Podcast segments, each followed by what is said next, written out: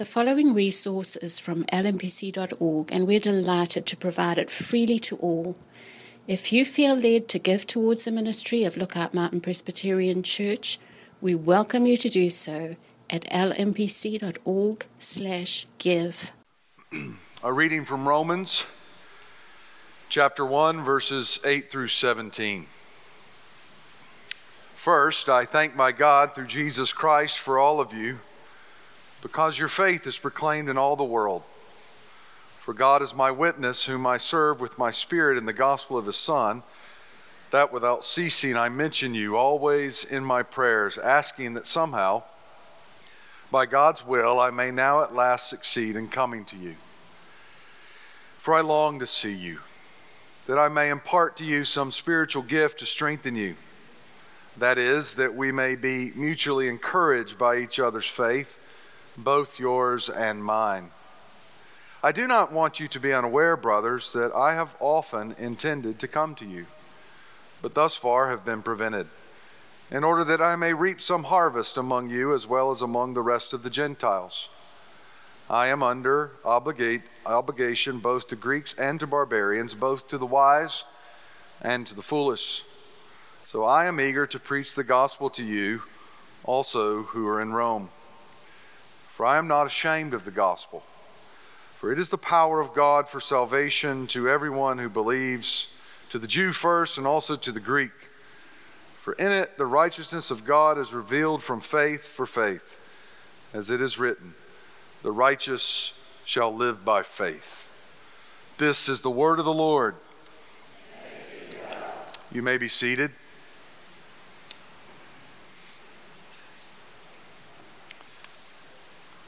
I welcome those who are now joining us live in the fellowship hall as well to this Lord's Day worship.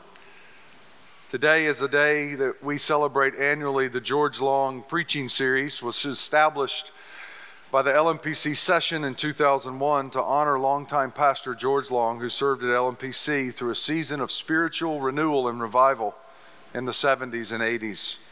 He held fast to the Word of God amidst strong pressure at times to do otherwise. In my office is his Bible.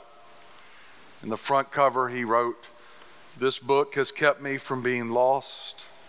May I never in any sense lose it." That's what's underneath the George Long preaching series. May we never in any sense lose the authority of the Word of God and its preaching. And so we celebrate our Savior's faithful use of his holy word in our midst through Doctor George Long as he called us back to the primacy of the Word of God. And we celebrate that today. Doctor Long died in two thousand sixteen. This morning, our George Long preaching series guest is Alistair Begg. He is the senior pastor of Parkside Church near Cleveland, Ohio. He's been in pastoral ministry since nineteen seventy-five. He became the senior pastor at Parkside Church near Cleveland, Ohio in nineteen eighty-three. He's been there forty years. He continues to lead that congregation and teach God's Word Sunday by Sunday. And many of you also may know him through his daily and weekend program, Truth for Life, distributed through nineteen hundred radio networks across the United States, through truth for life dot org and via YouTube podcasts and all of the other listening platforms. What I am most appreciative of as a beneficiary of the preaching and teaching ministry of Alistair is his unwavering commitment to the Word of God and his delight and determination to lift up the person and work of Jesus Christ and the gospel revealed in the Word. For your faithfulness as a herald of the gospel, Alistair, we say to you, thank you, and we invite you now, come and preach the Word of God to us.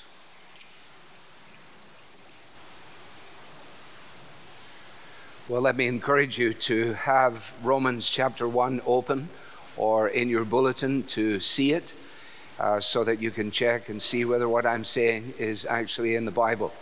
It's always very important. Uh, before we look to that, though, I want to say, first of all, thank you to Brian for the privilege of being in this pulpit.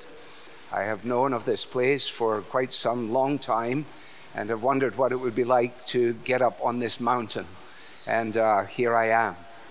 Uh, I wonder, did uh, God as creator fashioned the Highlands of Scotland in all of their pristine beauty, and then just take it up a notch in the mountains of Tennessee, because it surely is a very lovely place. I looked at the list of those whose names have preached in this uh, series before, uh, some of them now in glory, some of them uh, personally known to me, and I count that a privilege as well to be included in that number. I also should acknowledge the fact that the instigation of my being here was due to a little lady who's a friend of my wife and myself. Uh, her name is um, Betsy Caldwell. So if you want to hold anybody responsible for my being here, then see her. However, uh, not only did she invite me here, but she promptly left the country, so that she's not even here now as I come. I, I think she, perhaps she had a foreboding of what might happen, so, uh, so she left. Anyway, with all that said, it's a privilege to be here this morning, and again, God willing, this evening. Just a brief prayer before we look to the Bible. An old Anglican prayer. Father, what we know not, teach us. What we have not, give us. What we are not, make us. For Christ's sake we ask it. Amen. Well, our text is not all of the passage that was read, but essentially just verses sixteen and seventeen.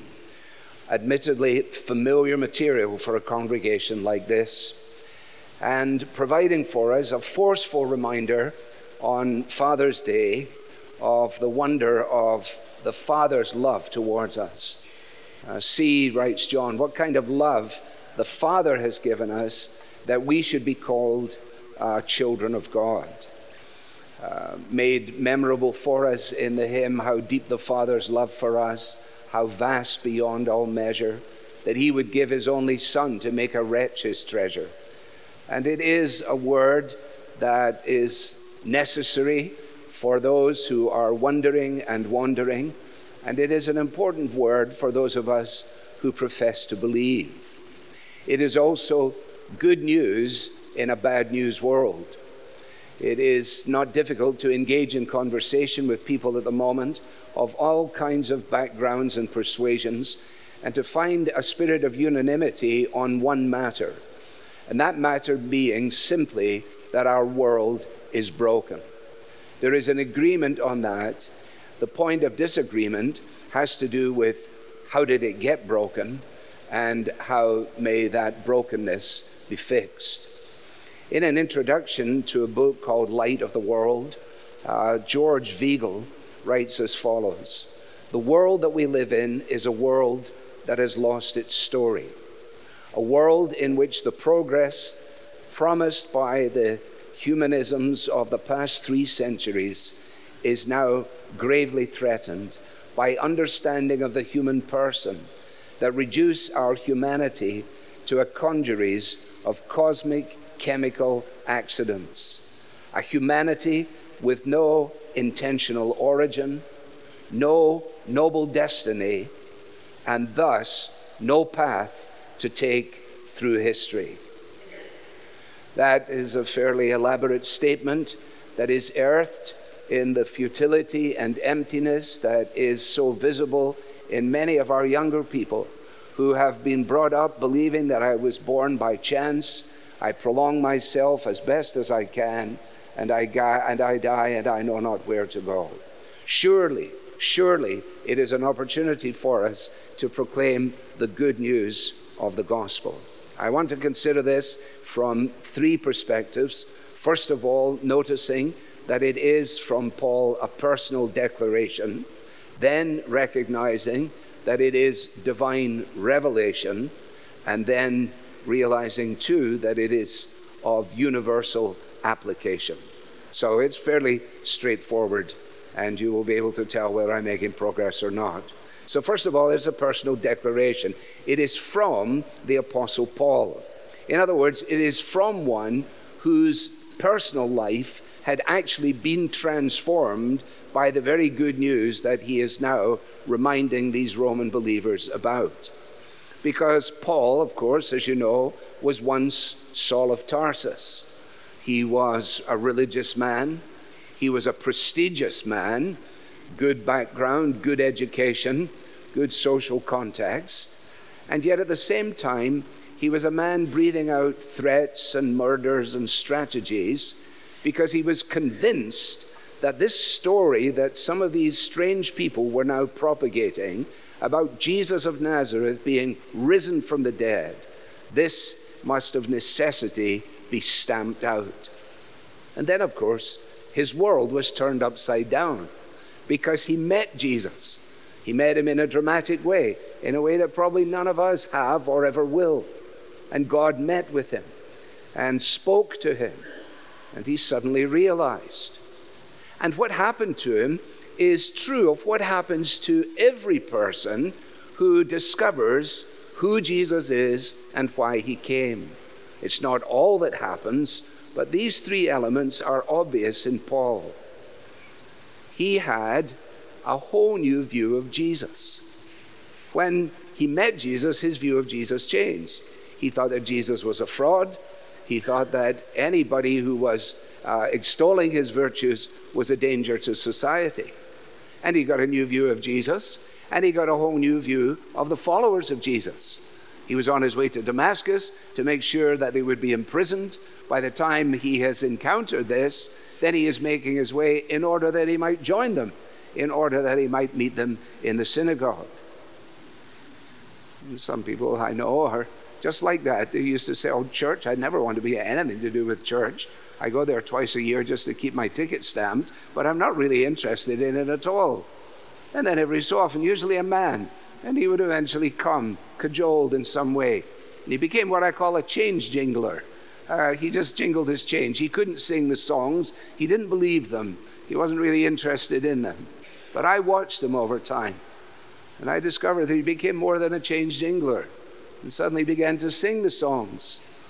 And when I finally went to him, he said, oh yes, I have a whole new view of Jesus and a whole new view of church. And with Paul, I have a whole new view of God's mercy, of his mercy. You see, Saul of Tarsus was a proud man. He was pretty clear when he writes about his background. And it caused him to be uncovered in such a way that he realized that while he was so convinced that he was on the side of moral rectitude, he was actually the chief of sinners, as he put it, and he needed mercy. Some of you who are involved in education or in business will be uh, on the receiving end of these photographers that come from time to time because your manual or your business profile needs to be upgraded.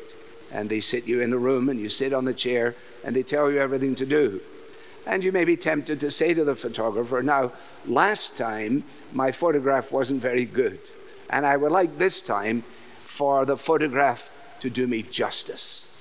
To which the photographer, if he's brave enough, replies, sir, what you require is not justice, but mercy. And that is exactly what is at the heart of Christian testimony. It is from Paul, and it is to his readers in Rome. That's a long way away from here just now, but it is within the orb of our understanding. The people who were the initial recipients of this letter were living under and in the context of the proud might of imperial Rome. All of the structures of civil society were driven under the context of the Caesar. People would meet one another in the morning as they went to business or to the market, and they would greet one another by saying, Caesar is Lord. It was a culture that had a place for all the gods, to theou. All the gods could have a place in the Roman pantheon. Just as long as nobody was prepared to suggest that there was one supreme God before whom all the other gods are actually idols. So the people who were the believers in Rome were under pressure, if you like, to keep their thoughts to themselves. In other words, they lived in an environment not very different from our own, the environment of the cancel culture, where the one thing you mustn't ever do is declare that Jesus Christ is Lord to the glory of God the Father. No one will care if you have a t-shirt that says on the front, I am the way, the truth, and the life. That won't get you in trouble. What will get us in trouble is when it says on the back, and no one comes to the Father but by me. That is the issue. And that was the issue for these believers in Rome. They would be happy to include a Jesus in their pantheon. But if they were to declare that Caesar is not Lord, but Jesus is Lord, then things would become radically different. Now, you will notice, I hope, that he is writing to believers. This is not an evangelistic treatise. It has an evangelistic flavor to it, of course, but he's writing to believers. Because you see, the role of a pastor is not so much to be innovative, mercifully, but the role of a pastor is to keep reminding us of the things we know so that we don't forget them. Saying over and over again, these things really matter. And so when Peter writes, he does the same thing. I intend always to remind you of these things so that you may know them. And Paul writes to the believers and he says, it is important that you understand this about the gospel. Because unless a church family is framed by the gospel, it will become framed by something else. Unless a church family understands the nature of God's grace and the mercy that is delivered to us, then it runs the risk of becoming merely moralistic, or even worse, legalistic, or any otheristic for that matter. But where the gospel is at the heart of a person's life and at the center of a congregation, then it will actually become palpably obvious to people. And so Paul is saying to them, you need to know that I am not ashamed.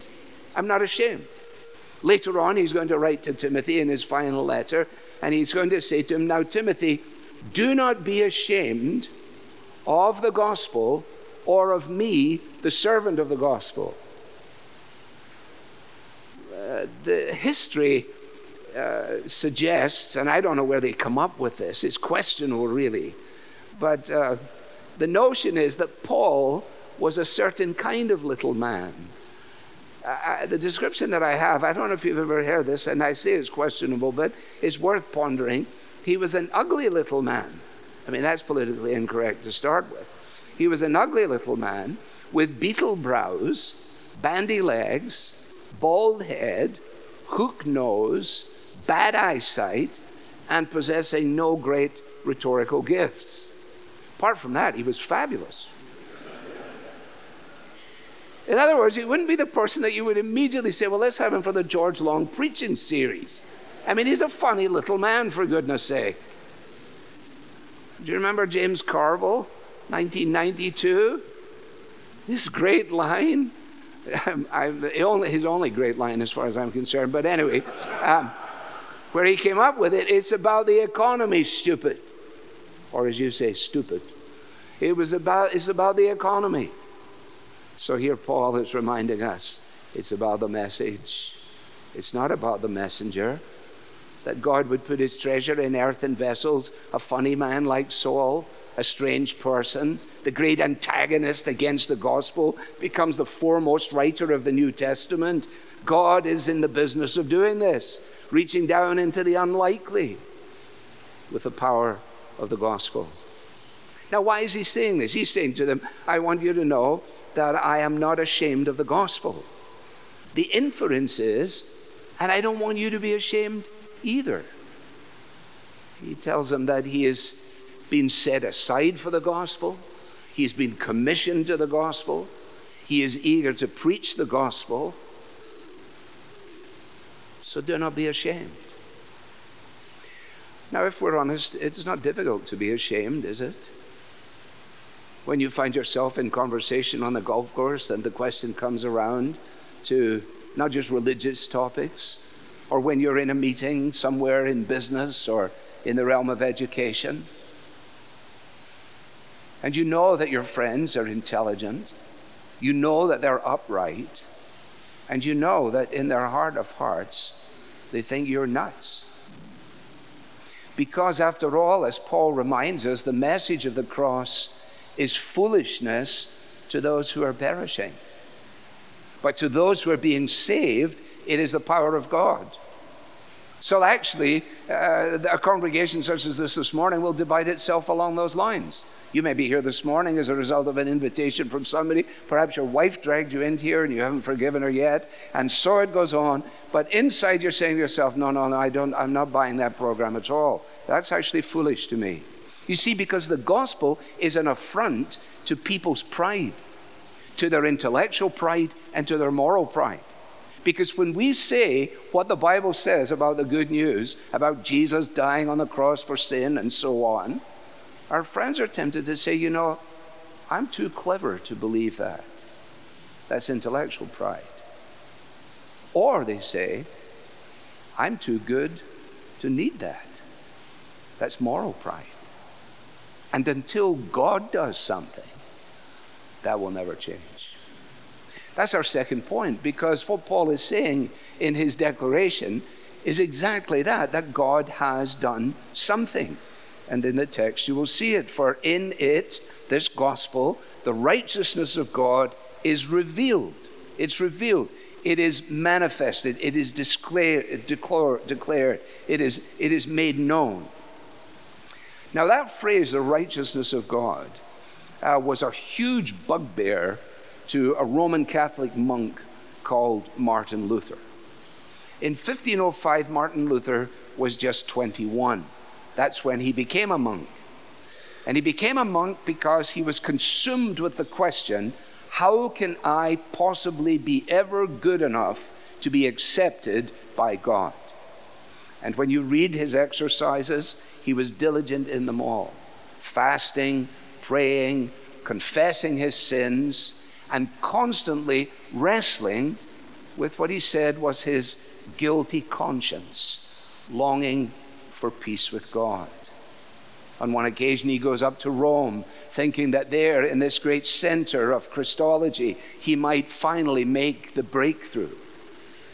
But in actual fact, the breakthrough came not as a result of his investigation, good as it was, but as a result of God's disclosure of his revelation of himself. And the lights were turned on in the heart of a Roman Catholic monk called Luther when he understood that in the gospel, the righteousness of God was not an attainment, but a gift. Not an attainment, not an achievement, but a gift.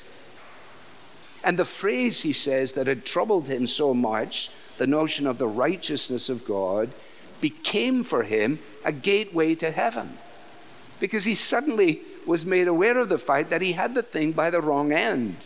He was constantly endeavoring to put himself in the right position. Then he says, oh, I get it. In the gospel, God has provided for us in Jesus something that we could never produce in ourselves. Now, you may be here as a young person and you are in the framework of this church and your parents are keeping you afloat, as it were, by their own spiritual lives. But you as a young fellow or a young girl may never have actually had this dawn upon you in a way that will turn your life the right way up.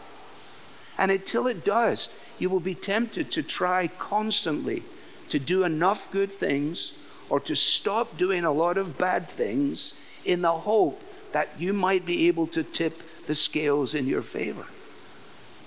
But scales are for Islam. It is a cross for Christianity, because the cross says we could never do it, and we don't have to, because he has done it. You see, the gospel, what is the gospel? I mean, the essence of the gospel is God saves us, we don't save ourselves. That's it. Salvation belongs to the Lord.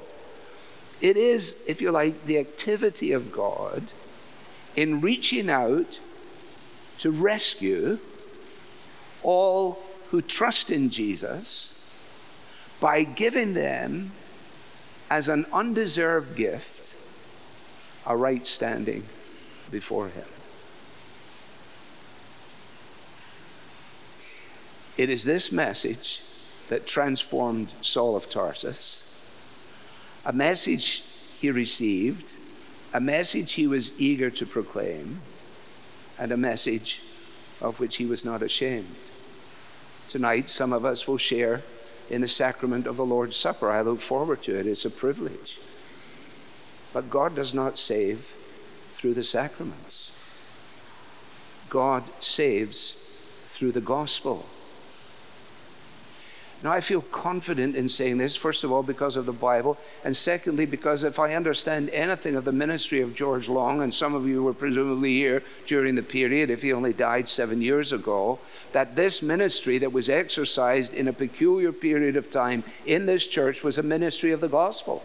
It was a ministry that was absolutely convinced of the authority and sufficiency of the Bible and how the story of the Bible is the story of Jesus. That the whole way to find your way around the Bible is to keep your eyes on Jesus. When you take your eyes off Jesus, you lose your way around the Bible. Sunday school taught us that. In the Old Testament, Jesus is predicted. In the Gospels, he's revealed. In the Acts, he's preached. In the Epistles, he's explained. And in the book of Revelation, he is expected. And George Long was, if you like, a Bible man, a Jesus man, a gospel man. For since in the wisdom of God, the world did not know God through wisdom, God, through the folly of what we preach, saved those who believe. Everyone, every person that God rescues, he rescues by the gospel.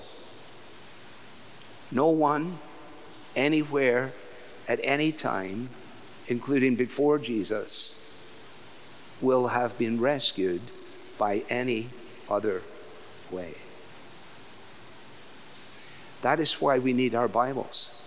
Because when Paul writes to Timothy and he says, you know the Bible, he says, you know those from whom you learned it and how from infancy you have known the Holy Scriptures, which are able to make you wise for salvation through faith in Jesus Christ. So I come to the Bible and I meet Jesus. I meet him as what?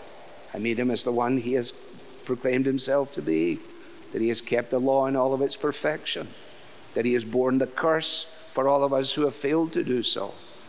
And he has opened up to us a door, a living door of entry into heaven. It is then by the Scriptures that we are made wise for this salvation. There is a great mystery, isn't there, in the way in which a person comes to faith in Jesus.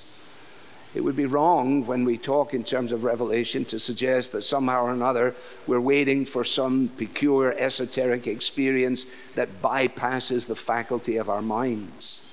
No, not at all. But nevertheless, it is mysterious, isn't it? It's a mystery that two people can sit side by side listening to the gospel being proclaimed. One person goes out and says, that was so amazing. I'm relying on Jesus, the one who has died for my sin. And the person directly next to him says, I haven't a clue what the fellow was talking about. I don't know what he was on about. Both heard the exact same words. Well, they heard the words of the preacher. One heard the voice of God. That's why we say to one another, today if you hear God's voice, don't harden your heart. You can hear my voice. I can even hear it. It is God's voice we listen for. I know not how the Spirit moves, convincing men of sin, revealing Jesus through the Word, creating faith in him. But I know whom I have believed. It is then a personal declaration. It is divine revelation. And finally, it is a word of universal application. That's what he says. This salvation is to everyone who believes, to the Jew first, and also to the Greek. Uh, Gresham Machen, who was who left Princeton to begin Westminster Seminary, I just I brought this with me, and I don't want to miss the chance to quote it for you, because you can follow it up on your own. Just thinking about the mystery of what happens when a person comes to believe. If it were possible, if there were an intellectual road to God, If somebody could argue you intellectually to God, then all the emphasis would be simply on that, proving and disproving and arguing and so on. But nobody can, because sin has affected all of our faculties, including our ability to think. Machen, when he reckoned with this, says, there must be the mysterious work of the Spirit of God in the new birth. Without that, all our arguments are quite useless. But because argument is insufficient, it does not follow that it is unnecessary.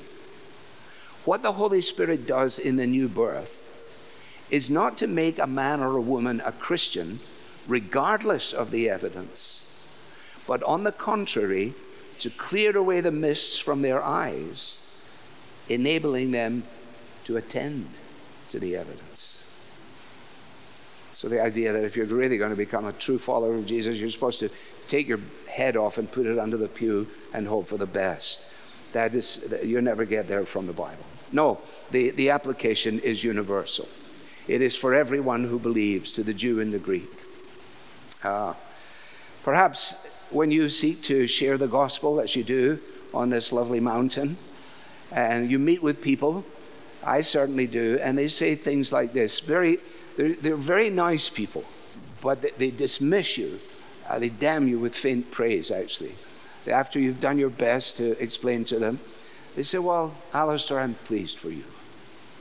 I can hear from your voice uh, that it really means something to you, but it's not for me. It's just not something that I need. Now, what po- at, at that point, what are you going to say? You say, well, um, well, go ahead and hit your ball. That's fine. Uh, we could talk about that later. No, don't say that. Say, well, I got news for you. Salvation, provided in the gospel, is the need of every person in the entire world, including you, Mister Smarty Pants, including you. It's something everyone needs. Everyone needs. For there is no one righteous, no one in a right relationship with God, no, not one. Romans three ten. Go, go, just go to the first commandment.